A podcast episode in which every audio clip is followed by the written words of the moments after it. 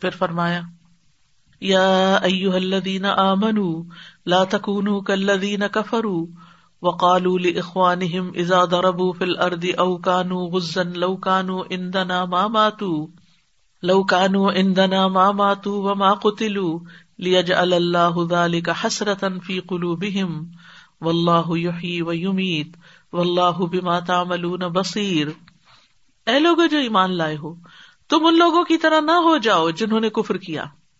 اور اپنے بھائیوں سے کہا کہ جب وہ زمین میں سفر کے لیے یا جنگ کے لیے نکلے اور وہاں مر گئے کہ اگر وہ ہمارے پاس ہوتے تو نہ وہ مرتے اور نہ وہ قتل کیے جاتے، تاکہ اللہ اس بات کو ان کے دلوں میں حسرت بنا دے اور اللہ ہی زندگی اور موت دیتا ہے اور جو کچھ تم کر رہے ہو اللہ اسے خوب دیکھنے والا ہے۔ یہاں ایمان والوں کو کفار کے فاسد عقیدے کی مشابہت سے روکا جا رہا ہے کہ سفر میں اگر کوئی مارا جائے تو یہ مشورہ دیتے ہیں کہ سفر پہ نہ جاتے تو نہ مارے جاتے۔ اگر کوئی جنگ میں مارا جائے تو کہتے ہیں کہ جنگ میں گئے تھے اس لیے مرے۔ ہمارے پاس ہوتے تو نہ مرتے نہ قتل کیے جاتے۔ تو اللہ سبحان تعالیٰ ان کی اس بات کو ان کے دلوں میں حسرت کا باعث بنا دیا۔ یعنی وہ یہی سوچے چلے جائیں گے۔ کہ وہ وہاں گئے تھے نا، منع بھی کیا تھا اور پھر بھی نکل گئے تو مزہ چکھ لیا انہوں نے۔ حالانکہ یہ چیز تقدیر میں لکھی ہوئی تھی۔ تو یہاں پر ایسے عقائد کی مشابہت سے منع کیا گیا۔ یہ مسلمان کا عقیدہ نہیں۔ مسلمان ایسی بات نہیں کرتا کہ اگر کوئی سفر یا جنگ میں فوت ہو جائے کہ یہ وہاں جانے کی وجہ سے ایسا ہوا ہے۔ کسی گاڑی کا ایکسیڈنٹ ہو جائے تو یہ گاڑی چلانے کی وجہ سے یا ایسا کرنے کی وجہ سے ہوا ہے۔ بات یہ ہے کہ موت اور حیات اللہ کے ہاتھ میں ہے۔ اور یہی چیز انسان کے اندر عزم اور حوصلہ پیدا کرتی ہے اور اس کو صحیح رستے پر چلنے کی استقامت دیتی ہے۔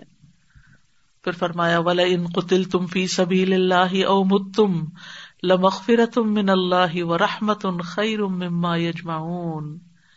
اور البتہ اگر تم اللہ کے راستے میں قتل کر دیے گئے یا مر گئے، تو اللہ کی طرف سے ملنے والی بخش اور رحمت اس سے کہیں بہتر ہے۔ جو مالو متا وہ جمع کر رہے ہیں۔ یعنی اللہ کے راستے میں موت آنا دنیا جمع کرنے سے بہتر ہے، کیونکہ جتنی بھی جمع کر لی، وہ چھوڑ کے چلے جانا ہے۔ اور یہ جو چھوڑ کے آگے جا رہے ہیں، ان کے لیے جنتیں ہیں۔ تو موت تو بہرحال آنی ہی آنی ہے۔ لیکن اگر ایسی موت آئے کہ جس کے بعد اللہ کی بخش اور رحمت کا انسان مستحق قرار پائے، تو یہ دنیا کے مال و متا اور اسباب جمع کرنے سے بہت بہتر ہے جس میں انسان اپنی عمر کھپا دیتا ہے۔ اس لیے انسان کو بلا خوف اللہ کی رضا کے، اطاعت کے کام کرتے رہنا چاہیے۔ اور اللہ کے راستے میں فوت ہونے کا اجر کیا ہے؟ خون کا پہلا ہی قطرہ جو زمین پہ گرتا ہے تو انسان کی بخش ہو جاتی ہے۔ جنت میں ٹھکانا دکھا دیا جاتا ہے۔ عذاب قبر سے محفوظ رکھا جاتا ہے۔ قیامت کے دن کی بڑی گھبراہٹ سے انسان محفوظ ہوگا۔ ایمان کے لباس سے مزین کیا جائے گا۔ خوبصورت آنکھوں والی ہور سے اس کی شادی کی جائے گی۔ اس کے ستر رشتے داروں کے حق میں اس کی شفات قبول کی جائے گی۔ اور شہادت کی تمنا نہ ہونا منافقت کی علامت ہے۔ رسول اللہ صلی اللہ علیہ وسلم نے فرمایا، جو اس حال میں مرے کہ نہ اس نے جہاد کیا اور نہ دل میں ارادہ کیا، وہ نفاق کے ایک شعبے پر مرا۔ تو بنیادی طور پر آپ دیکھیے کہ منافقین کو یعنی مختلف طریقے سے سمجھایا جا رہا ہے کہ اپنے دلوں کا خود جائزہ لیں، کہ ان کے دلوں کی کیفیت کیا ہے۔ ولا ان متم و قطل تم اللہ تو شرم کیونکہ وہ کہہ رہے تھے کہ تم اگر نکلتے نہ، جاتے نہ رسول اللہ صلی اللہ علیہ وسلم کے ساتھ، تو پھر تم نہ مرتے۔ ولا متم او قطل تم اللہ تو شرون اور البتہ اگر تم مر گئے یا قتل کر دیے گئے، تو اللہ ہی کی طرف تم سب اکٹھے کیے جاؤ گے۔ یعنی اللہ کے پاس تو جانا ہی جانا ہے۔ سبحان اللہ۔ اور پھر اللہ ہی نے انسان کو اس کے ہر عمل کا بدلا دینا ہے۔ تو جب کوئی اللہ کی بارگاہ سے بھاگتا ہے، تو بھاگ کر کہاں چھپے گا؟ لا مل جا ولا من جا اللہ تو انسان کو اللہ کی رسی کو مضبوط تھام لینا چاہیے، کیونکہ اللہ ہی ہے جو ہر مشکل سے بچانے والا ہے۔ اسی کی طرف پلٹنا چاہیے اور اسی کی طرف رجوع کرنا چاہیے، چاہے اپنے فرائض ادا کر کے، نمازیں پڑھ کے دعائیں کر کے، صدقات کر کے، استغفار کر کے، کیونکہ اللہ کی مدد اللہ کی اطاعت سے ملتی ہے۔ فبما رحمت من اللہ لنت لهم، ولو كنت فظا غليظ القلب لانفضوا من حولك، فاعف عنهم واستغفر لهم وشاورهم في الامر فاذا عزمت فتوكل على الله ان الله يحب المتوكلين۔ پس نبی اللہ کی رحمت کے باعث ہی آپ ان کے لیے نرم خو ہو گئے۔ اور اگر آپ تند خو، سخت دل ہوتے، تو یہ ضرور آپ کے پاس سے منتشر ہو جاتے۔ بس آپ ان سے درگزر کیجیے اور ان کے لیے بخش مانگیے اور اہم معاملات میں ان سے مشورہ کیجیے پھر جب آپ کسی کام کا پختہ ارادہ کر لیں تو اللہ پر توکل کرے بے شک اللہ توکل کرنے والوں سے محبت کرتا ہے۔ آج کتنی صفات ایسی پڑھی ہم نے کہ جن کی بنا پر اللہ محبت کرتا ہے۔ اللہ تعالیٰ یہ سب ہمارے اندر پیدا کر دے۔ یہاں رسول اللہ صلی اللہ علیہ وسلم کے طرز عمل پر بات کی جا رہی ہے کہ آپ کی نافرمانی کی وجہ سے اتنا بڑا نقصان مسلمانوں نے اٹھایا اور اتنے لوگ شہید ہو گئے۔ تو جو لوگ جنگ کے میدان سے بھاگ نکلے تھے، پھر ان کے ساتھ آپ کا رویہ کیا ہوتا؟ آپ ان کو ڈانٹ ڈپٹ کرتے، ان سے ناراض ہوتے، ان سے بائک آؤٹ کرتے یا کوئی سزا دیتے ان کو، لیکن آپ نے ان کے ساتھ نرمی کا معاملہ کیا۔ اور یہی دائی کی صفات ہوتی ہیں۔ اور اگر کوئی لیڈر ایسے اخلاق سے متصف ہو، تو ہی لوگ دین کی طرف کھینچتے ہیں۔ اور دین کے بارے میں لوگوں کے اندر رغبت پیدا ہوتی ہے۔ تو جو لیڈر ہوتا ہے، یا وہ لوگوں کو دین کے قریب لے آتا ہے یا لوگوں کو دین سے بگا دیتا ہے۔ اور لوگوں کو پھر اس بندے سے جہاں نفرت ہوتی ہے یا بوگز ہوتا ہے، وہاں دین سے بھی شروع ہو جاتا ہے۔ تو رسول اللہ صلی اللہ علیہ وسلم کے بارے میں اللہ تعالیٰ فرما رہے ہیں، آپ اللہ کی رحمت کی وجہ سے ان کے لیے نرم دل ثابت ہوئے۔ اگر آپ تند خو ہوتے، سخت دل ہوتے تو یہ آپ سے منتشر ہو جاتے، یہ آپ کا ساتھ نہ دیتے۔ تو آپ ان سے درگزر کیجیے ان کے لیے بخش مانگیے۔ اور اہم معاملات میں ان سے مشورہ کیجیے یعنی ایک غلطی کی وجہ سے یہ نہیں کہ ساری زندگی کے لیے ڈسکارڈ کر دو ان کو۔ نہیں، ان سے مشورہ کرتے رہیے۔ لیکن جب ارادہ پختہ کر لے تو پھر اللہ پہ توکل کرے، اللہ پہ بھروسہ کرے۔ تو آپ کی نرمی دراصل اللہ کی طرف سے ایک رحمت تھی۔ ٹھیک ہے؟ آپ تند ہو اور سخت مزاج نہیں تھے۔ ایک روایت میں آتا ہے تو رات میں اللہ تعالیٰ نے فرمایا تھا اے نبی، بے شک ہم نے آپ کو گواہی دینے والا یعنی محمد صلی اللہ علیہ وسلم، اور بشارت دینے والا اور ان پڑھوں کی حفاظت کرنے والا بنا کر بھیجا۔ آپ میرے بندے اور میرے رسول ہیں، میں نے آپ کا نام متوکل رکھا۔ آپ نہ تو بدخو ہیں اور نہ سخت دل، نہ بازاروں میں شور کرنے والے، نہ برائی کا بدلہ برائی سے دینے والے، بلکہ معافی اور درگزر سے کام لیتے ہیں۔ حقیقت یہ ہے کہ نرمی جو ہے وہ کاموں کو خوبصورت بنا دیتی ہے۔ آپ نے فرمایا نرمی جس چیز سے نکال دی جاتی ہے اسے بدسورت کر دیتی ہے۔ نرمی گھرانوں کو فائدہ دیتی ہے۔ نبی صلی اللہ علیہ وسلم نے فرمایا جس گھرانے کو نرمی عطا کی گئی تو وہ ان کے لیے فائدے کا باعث ہے اور جس سے روک دی گئی وہ ان کے لیے نقصان کا باعث ہے۔ نبی صلی اللہ علیہ وسلم کے بہترین اخلاق کی قرآن نے خود گواہی دی ہے اور آپ آئے بھی اس لیے تھے کہ اچھے اخلاق کی تکمیل کریں۔ اور وہ صرف آپ نے زبانی لیکچر دے کے نہیں تکمیل کی بلکہ خود عمل کر کے دکھایا۔ نہ آپ بد زبان تھے، نہ فہوش گو تھے۔ آپ فرمایا کرتے تھے کہ تم میں سب سے بہتر وہ ہے جس کے اخلاق سب سے اچھے ہوں۔ آپ سے لوگوں کو دھکیلا نہیں جاتا تھا، نہ انہیں مارا جاتا تھا کہ ہٹو بچو۔ لوگوں کی بہترین انداز میں اصلاح کیا کرتے تھے، مار پیٹ نہیں کرتے تھے۔ غلطی پہ ڈانٹنے کی بجائے نرمی سے تعلیم دیتے تھے۔ وہ شخص جس نے مسجد میں پیشاب کر دیا تھا، اس کے ساتھ کتنا بہترین معاملہ آپ نے کیا۔ لوگوں سے ملنے والی ازیتوں پر صبر و تحمل سے کام لیتے تھے۔ بچوں پر سب سے بڑھ کر رحم دل تھے۔ اگر کسی کی سرزنش بھی کرنی پڑتی تو پیار سے کرتے۔ بلا وجہ روک ٹوک نہیں کیا کرتے تھے۔ حضرت انس کہتے ہیں، اللہ کی قسم، میں نے نو سال آپ کی خدمت کی۔ مجھے نہیں معلوم کہ کبھی آپ نے کسی کام کے لیے جو میں نے کیا ہو فرمایا کہ تم نے ایسا کیوں کیا۔ اور نہ ہی اس کام کے لیے جو میں نے چھوڑ دیا ہو، آپ نے فرمایا کہ تم نے ایسا کیوں نہیں کیا۔ آپ دشمنوں کے لیے بھی سراپا رحمت تھے۔ کسی نے آپ سے کہا، اللہ کے رسول مشرقوں کے خلاف بد دعا فرمائے آپ نے فرمایا، مجھے لانت کرنے والا بنا کر نہیں بھیجا گیا، بلکہ مجھے تو رحمت بنا کر بھیجا گیا ہے۔ پھر جان کے دشمنوں سے بھی آپ نے بدلا نہیں لیا۔ مکہ فتح ہوا تو کس طرح سب کو معاف کر دیا۔ وہ شاور ہم فل امر اور ان سے معاملات میں مشورہ لیتے رہے۔ نبی صلی اللہ علیہ وسلم اپنے صحابہ سے اہم امور میں مشورہ کرتے۔ جب کوئی نیا معاملہ ظاہر ہوتا تو ان سے مشورہ کرتے تاکہ وہ بھی اس کو اپنا کام سمجھے۔ جب مشورہ کیا جاتا ہے تو لوگ اس کام کو پھر اون کرتے ہیں۔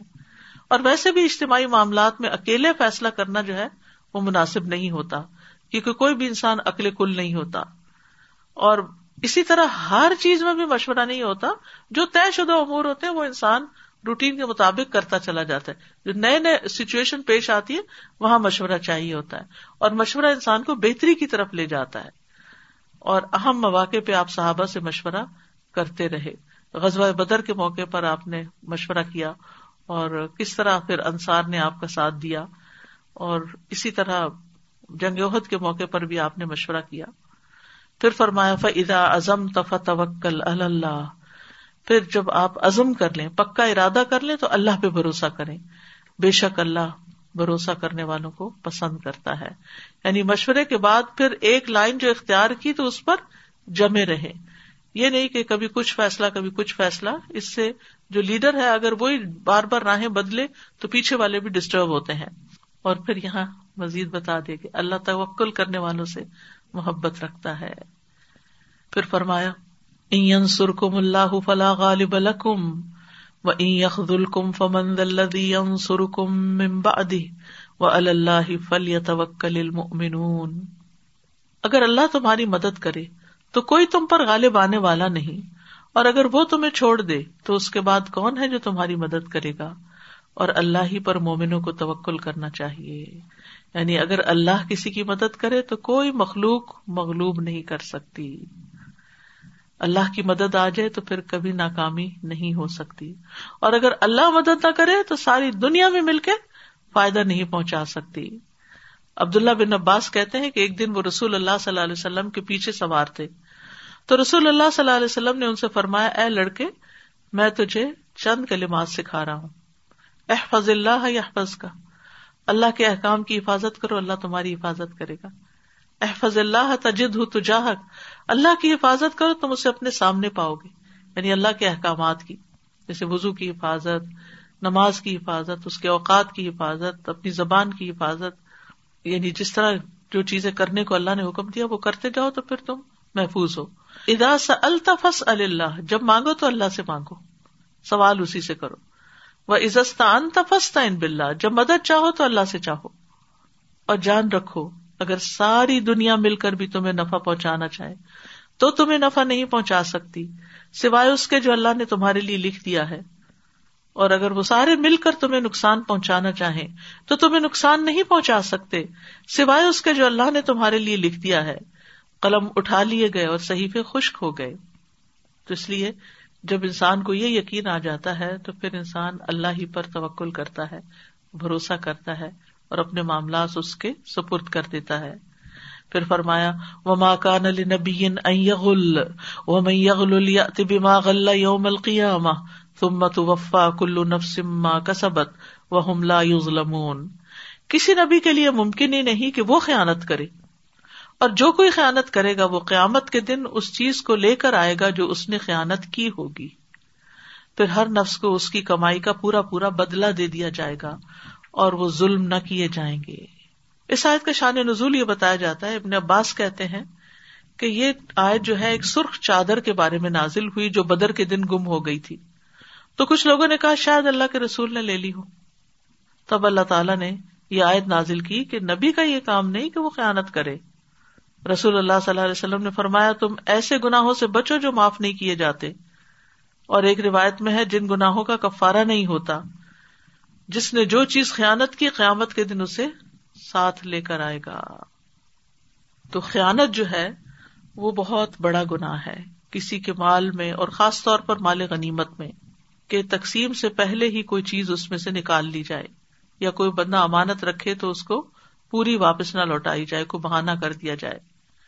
تو خائن کی بڑی سے بڑی نیکی بھی ضائع ہو جائے گی، کیونکہ غزب خیبر کے موقع پر چند لوگ جمع ہو کر کہنے لگے کہ فلاں شخص شہید ہے، فلاں شہید ہے۔ یہاں تک کہ ایک آدمی پہ گزر ہوا تو کہنے لگے، یہ بھی شہید ہے۔ آپ نے فرمایا، ہرگز نہیں۔ میں نے اسے چادر یا ابا کی چوری کی وجہ سے جہنم میں دیکھا ہے۔ یعنی مال غنیمت میں خیالت کی تھی اس شخص نے۔ اللہ ایمان علم اللہ امانت الح بھی آتا ہے نا۔ پھر رسول اللہ صلی اللہ علیہ وسلم نے فرمایا، اے ابن خطاب، جاؤ اور لوگوں میں آواز لگاؤ۔ کہ جنت میں صرف مومن ہی داخل ہوں گے۔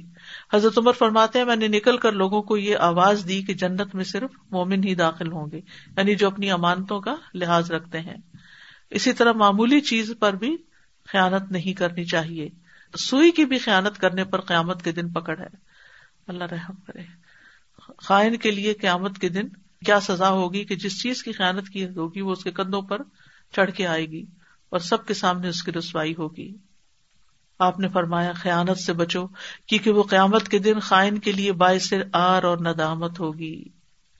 پھر فرمایا اف امن تبا ردوان اللہ کا ممبا ابی سخت من اللہ واہ جہنم و بسل مسیر کیا بھلا وہ جو اللہ کی رضا کی پیروی کرے، اس کی طرح ہو سکتا ہے جو اللہ کی ناراضگی کے ساتھ پلٹے؟ اور اس کا ٹھکانا جہنم ہو، اور وہ کتنی بری لوٹنے کی جگہ ہے؟ گویا اللہ کو راضی کرنے والا اور اللہ کو ناراض کرنے والا برابر نہیں ہوتے۔ تو جو شخص اللہ کی رضا کے لیے کام کرتا ہے، اس کے برابر نہیں ہو سکتا جو گناہ کر کے اللہ کو ناراض کر رہا ہے۔ یہ دونوں قسم کے لوگ اپنے اخلاق کے اعتبار سے، اپنے اعمال کے اعتبار سے بھی برابر نہیں اور اللہ کی نگاہوں میں بھی برابر نہیں۔ ہمیشہ ہمیں اللہ کی رضا کا متلاشی رہنا چاہیے۔ نبی صلی اللہ علیہ وسلم نے فرمایا، بے شک بندہ اللہ کی رضا حاصل کرتا ہے اور اس میں مسلسل لگا رہتا ہے۔ تو اللہ عزب جبریل علیہ السلام سے فرماتا ہے کہ میرا فلاں بندہ مجھے راضی کرنے کی کوشش میں لگا ہوا ہے۔ آگاہ رہو، اس پر میری رحمت ہے۔ یعنی ہمیں ہمیشہ اس چیز کی فکر کرنی چاہیے اور ہر وہ کام کرنے کی کوشش کرنی چاہیے جس سے اللہ راضی ہو۔ جیسے پہلے بھی میں نے بتایا تھا نا کہ پانی کا گھونٹ پی کے الحمد للہ کہنا اللہ کو راضی کرتا ہے۔ اور جب کوئی شخص مسلسل اللہ کی رضا میں لگا رہتا ہے تو اللہ تعالیٰ جبریل سے فرماتا ہے، میرا فلاں بندہ میری رضا کی تلاش میں ہے۔ آگاہ رہو، اس پر میری رحمت ہے۔ جبریل کہتے ہیں کہ فلاں آدمی پر اللہ کی رحمت ہو۔ حاملی نے عرش بھی یہی کہتے ہیں اور ان کے آس پاس کے فرشتے بھی یہی کہنے لگتے ہیں۔ حتیٰ کہ ساتوں آسمانوں والے بھی یہی کہنے لگتے ہیں۔ پھر یہ بات زمین پر اتار دی جاتی ہے۔ اور اللہ کی ناراضگی سے پناہ مانگنی چاہیے۔ اللہ انی اعوذ بردا کا من سختی کا و بھی معافات کا من عقوبت کا و اعوذ بک من کلا احسی ثنا ان علیہ کا انت کما اسنیت علی نفسک۔ اے اللہ، میں تیری ناراضگی سے تیری رضامندی کی اور تیری سزا سے تیری معافی کی پناہ چاہتا ہوں۔ اور میں تجھ صرف ڈر کر تیری ہی پناہ میں آتا ہوں۔ میں تیری تعریف کی طاقت نہیں رکھتا۔ تو ویسا ہی ہے جیسا کہ نے خود اپنی سنا بیان کی ہے۔ اسی طرح ایک اور دعا بھی ہے اللہ اعوذ کا من زوال نعمتی کا و تحول عافیتی کا و فجا نقمتی کا و جمی اسختی کا اللہ، میں تیری پناہ چاہتا ہوں، اس بات سے کہ تیری دی ہوئی کوئی نعمت چھن جائے یا تیری دی ہوئی آفیت پلٹ جائے یا کوئی ناگہانی عذاب آ جائے، اور میں تیری تمام ناراضگیوں سے تیری پناہ چاہتا ہوں۔ ہم درجات اللہ اللہ وسیر یا ملون اللہ کے نزدیک وہ مختلف درجوں میں ہے اور جو عمل وہ کرتے ہیں، اللہ اس کو خوب دیکھنے والا ہے۔ تو اہل جنت اور اہل جہنم کے الگ الگ درجے ہیں۔ یعنی جنت ایک درجے کی نہیں اور جہنم بھی ایک درجے کی نہیں۔ نیکیاں کرنے والے جس درجے کی نیکیاں کریں گے، اس درجے میں پہنچ جائیں گے۔ اور اسی طرح برائیاں کرنے والے بھی۔ قرآن مجید میں آتا ہے ولی کل درجات مما املو وہ ماربو کا بغافل اما یا ملون اور ہر ایک کے لیے مختلف درجے ہیں۔ ان امال کی وجہ سے جو انہوں نے کیے، تیرا رب اس سے ہرگز بے خبر نہیں جو وہ کر رہے ہیں۔ پھر فرمایا، لقد من اللہ المؤمنین اذ بعث فیہم رسولا من انفسہم یتلو علیہم آیاتہ ویزکیہم ویعلمہم الکتاب والحکمہ وان کانوا من قبل لفی ضلال مبین یقیناً اللہ نے مومنوں پر احسان کیا جب انہیں میں سے ایک رسول ان میں بھیجا، وہ انہیں اللہ کی آیات پڑھ کر سناتا ہے اور ان کا تزکیہ کرتا ہے اور انہیں کتاب و حکمت کی تعلیم دیتا ہے اور یقیناً اس سے پہلے وہ کھلی گمراہی میں تھے۔ تو یہ اللہ کی سب سے عظیم نعمت ہے، بلکہ اصل نعمت ہے جو اللہ نے بندوں پر کی۔ کیا کہ رسول اللہ صلی اللہ علیہ وسلم کو مبوس فرما کر بندوں پر احسان کیا۔ جنہوں نے اللہ کے عزن اور توفیق سے لوگوں کو گمراہی کے گڑھے سے بچایا اور انہیں ہلاکت سے بچایا اور پھر فرمایا ازبا رسول من انفسہم یعنی تمہاری ہی بستی میں سے، تمہارے ہی حسب نصب کا، تمہارے ہی زبان جاننے والا، تمہاری قوم اور تمہارے ہی قبیلے کا شخص ہے جو تمہارے لیے بہت خیر خائی چاہتا ہے۔ کیا کرتے ہیں وہ؟ یتلو علیہم آیاتی ہی ان پر اللہ کی آیات کی تلاوت کرتا ہے۔ انہیں آیات کے الفاظ اور ان کے معنی سکھاتا ہے۔ وہ یوزکی ہم اور ان کو شرک، گناہ رزائل اور تمام برے اخلاق اور عادات سے پاک کرتا ہے۔ وہ یو المحم الکتاب اور ان کو کتاب کی تعلیم دیتا ہے۔ یا مراد صرف قرآن ہے۔ اور پھر حکمت کی تعلیم دیتا ہے۔ اور حکمت جو ہے وہ سنت ہے، جو قرآن ہی کی مانند ہے۔ جو نبی صلی اللہ علیہ وسلم نے فرمایا کہ مجھے یہ عطا کی گئی ہے۔ اور وہ ان من قبل لفی دلال مبین اس سے پہلے یعنی اس کتاب اور حکمت کے آنے سے پہلے لوگ کھلی گمراہی میں تھے۔ انہیں اپنے رب تک پہنچانے کے راستے کی کوئی معرفت ہی نہیں تھی۔ اور نہ اس راستے کا کوئی علم تھا۔ اور کس طرح اللہ کے رسول صلی اللہ علیہ وسلم نے ان کو اپنے ساتھ ملا کے صحیح رستہ دکھایا ہر کام یہ کرنے کا۔ آپ نے فرمایا خود انی مناسب کم اپنے مناسب مجھ سے لے لو۔ اور اسی طرح حج کے علاوہ نماز کا طریقہ بھی سکھایا۔ سلو کما رئی تمونی اسلی پھر اسی طرح کتاب و سنت کی تعلیم دی آپ نے فرمایا، علم طلب کرنا ہر مسلمان پر فرض ہے۔ پھر فرمایا، جس کے ساتھ اللہ بلائی کا ارادہ کرتا ہے، اسے دین کی سمجھ دیتا ہے۔ اور بہترین کلام جو ہے، وہ اللہ کا کلام ہے۔ اور قرآن کا سیکھنا اور سکھانا دنیا کی تمام نعمتوں سے افسر ہے۔